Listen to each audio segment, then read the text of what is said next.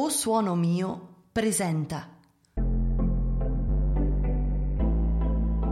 Void, vuoto. Una serie da ascoltare. Puntata 4. Il gran ballo. Sulle cime più alte e solitarie io riesco a respirare più liberamente, mentre altri si sentirebbero perduti. Così, Elisabetta d'Austria, conosciuta in tutto il mondo con il nome di Sissi, descriveva fino a 800 il suo intimo legame con le montagne, in particolare le amatissime Dolomiti di Brenta, Madonna di Campiglio. Anche quest'anno la valle celebra questo ricordo prestigioso con una nuova edizione del Carnevale Asburgico. Un salto indietro nel tempo, alle atmosfere principesche di fine Ottocento, quando la corte asburgica amava ritrovarsi periodicamente nella località ai piedi del Brenta. La manifestazione si chiude con il tradizionale gran ballo dell'imperatore presso il salone Hofer dell'Hotel des Alpes a Campiglio. L'atmosfera sfavillante della splendida location fa da cornice al grande buffet asburgico, a danze con orchestra dal vivo, melodie e corteggiamenti d'altri tempi, ricreandone la magia e l'affascinante regalità di un tempo in compagnia dei discendenti della casata imperiale.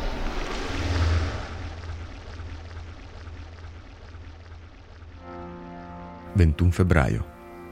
Madonna di Campiglio. La casa di Via D'Amello è completamente chiusa. Non ci sono nomi ai campanelli, ma solo i numeri degli appartamenti. Al supermercato la commessa dice di non aver mai sentito parlare di Sergio Salvadori. Gli mostro la fotografia di Vera, quella del calendario. Passa così tanta gente, mi risponde io lavoro qui da solo un anno. Sull'altro lato di via D'Amello c'è una farmacia. Entro e ottengo la stessa risposta.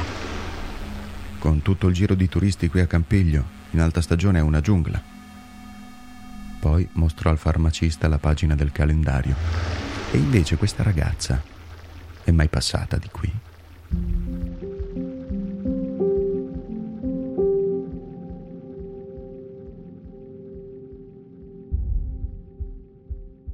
Il farmacista ha un sussulto. Si toglie gli occhiali e lascia cadere la catenella sul camice. Mai vista nemmeno lei, mi dice volgendo lo sguardo verso gli scaffali. Come le dicevo, passa così tanta gente in alta stagione. La sua faccia adesso però è bianca e sembra avere gli occhi impietriti, come se mi guardasse attraverso. È una fotografia di qualche anno fa, lo incalzo, può darsi che la ragazza abbia avuto i capelli più corti, non ricorda niente. Non voglio andarmene. L'atteggiamento del farmacista ha qualcosa di strano. Sono un giornalista del Gazzettino delle Alpi, chiarisco. Sto cercando di capire se per caso è passata da Campiglio qualche anno fa. Lei. Da quanto lavora qui? Il farmacista parla mangiandosi le parole, è confuso e non fa altro che spostare nervosamente i block notice di carta e i dispositivi per il bancomat che sono appoggiati sul bancone. Mi dice che la farmacia era di suo padre e che si trovano lì da tanti anni. Mi ripete di non aver mai visto quella ragazza, che passa così tanta gente. Prima di uscire, gli lascio un biglietto di carta con il mio numero. Gli dico di chiamarmi se dovesse venirgli in mente qualcosa.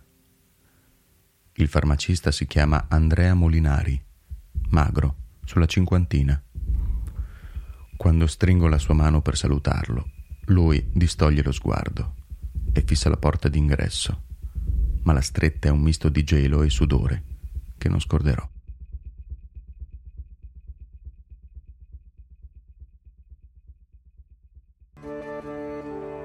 Non riesco a tornare a casa. È già buio e sono seduto all'indiano di Campiglio, il Welcome India, a rimuginare su tutto quello che è successo. Cerco con il telefono Semolinari a un profilo da qualche parte, ma non trovo nulla. E qui non fanno neanche i gulab jamun. Prima di riprendere l'auto al parcheggio, ripasso da via Adamello.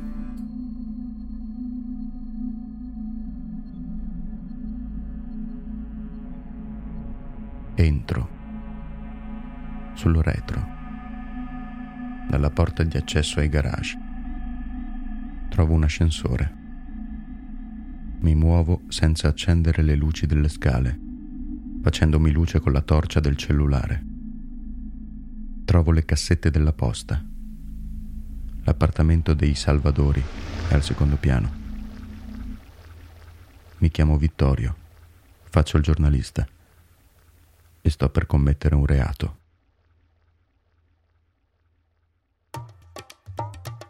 Dentro l'appartamento trovo poco o nulla. Gli elettrodomestici non sono stati staccati.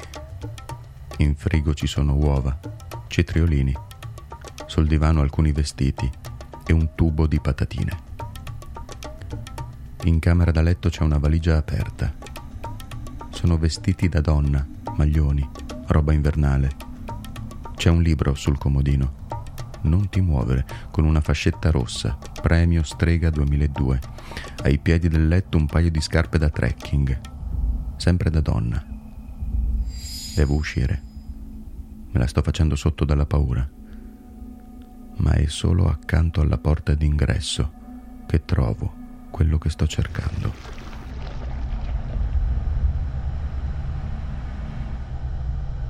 Lo riconosco appeso al muro sopra il citofono con quella grafica verde e gialla. Il calendario 2009 di Casa Sorriso.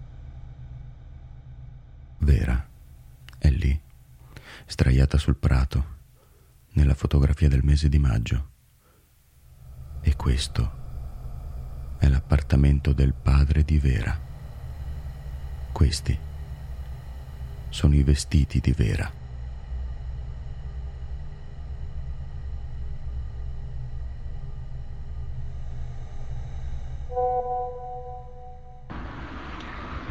Ascolta Vittorio, eh, non mi ricordo se ci sei sti giorni, se puoi venire giù a darci una mano in sede, eh, domenica abbiamo la festa, dobbiamo spostare un po' di panche. Mi ha detto di salutarti anche la Tiziana e di venire a cena uno di questi giorni. Ciao! Il mercoledì successivo sono di nuovo a Campiglio, sede APT. Conferenza stampa di presentazione del Carnevale Asburgico. Il piano è quello di seguire la conferenza e poi, prima di mandare il pezzo al giornale, fare nuovamente un salto alla farmacia di via Adamello. Ma non ce n'è bisogno. Andrea Molinari questa mattina è qui, alla presentazione del Carnevale Asburgico. Sì, perché da anni è uno dei membri più attivi del comitato organizzatore.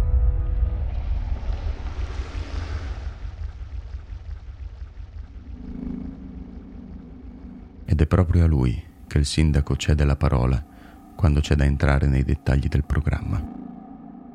Lui mi vede, ma distoglie immediatamente lo sguardo. Sembra più sicuro di sé, senza il camice addosso. A fine conferenza mi presento di nuovo e gli ricordo della mia visita in farmacia. Lui adesso sembra ricordare il nostro incontro risponde in maniera confusa di aver chiesto anche ai suoi clienti, ma di non aver trovato nulla sulla ragazza. Io però non credo ad una sola parola di quello che mi sta dicendo. Decido che è arrivato il momento di andare dai carabinieri a Campiglio.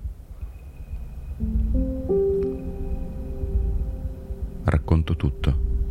Del corpo ritrovato nella diga, del tatuaggio con il giglio nero della comunità di recupero a Pistoia, del convento della Visitazione, della casa di via Adamello, di proprietà di Sergio Salvadori.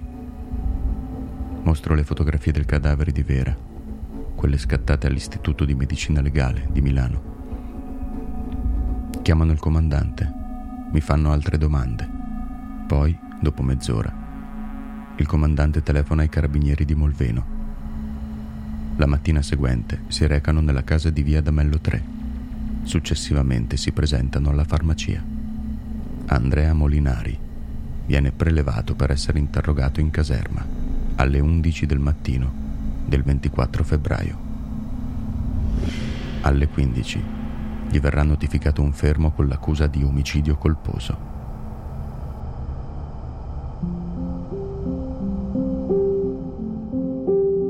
Giorno seguente il Gazzettino delle Alpi titola Giallo del lago di Molveno, arrestato un farmacista. Nel pezzo, oltre alla lunga ricostruzione delle vicende sull'asse Molveno-Pistoia-Campiglio, ci sono tutti i dettagli dell'interrogatorio. Molinari, appena viste le fotografie del cadavere di Vere Salvadori, è crollato. Ha raccontato agli inquirenti di aver conosciuto la donna nel febbraio 2015 proprio all'interno della sua farmacia. I due avrebbero stretto amicizia e Molinari l'avrebbe invitata al gran ballo asburgico, regalandole il costume che le è stato trovato addosso quando è stata ripescata senza vita in fondo alla diga del lago di Molveno.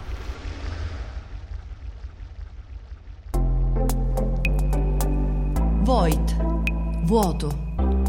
Un podcast prodotto da Ossuano Mio letto da Stefano Pietro De Tassis, scritto da Gianluca Taraborelli, sonorizzato da Emanuele Lapiana, illustrato da Anna Formilan. Se ti è piaciuto, dillo a qualcuno.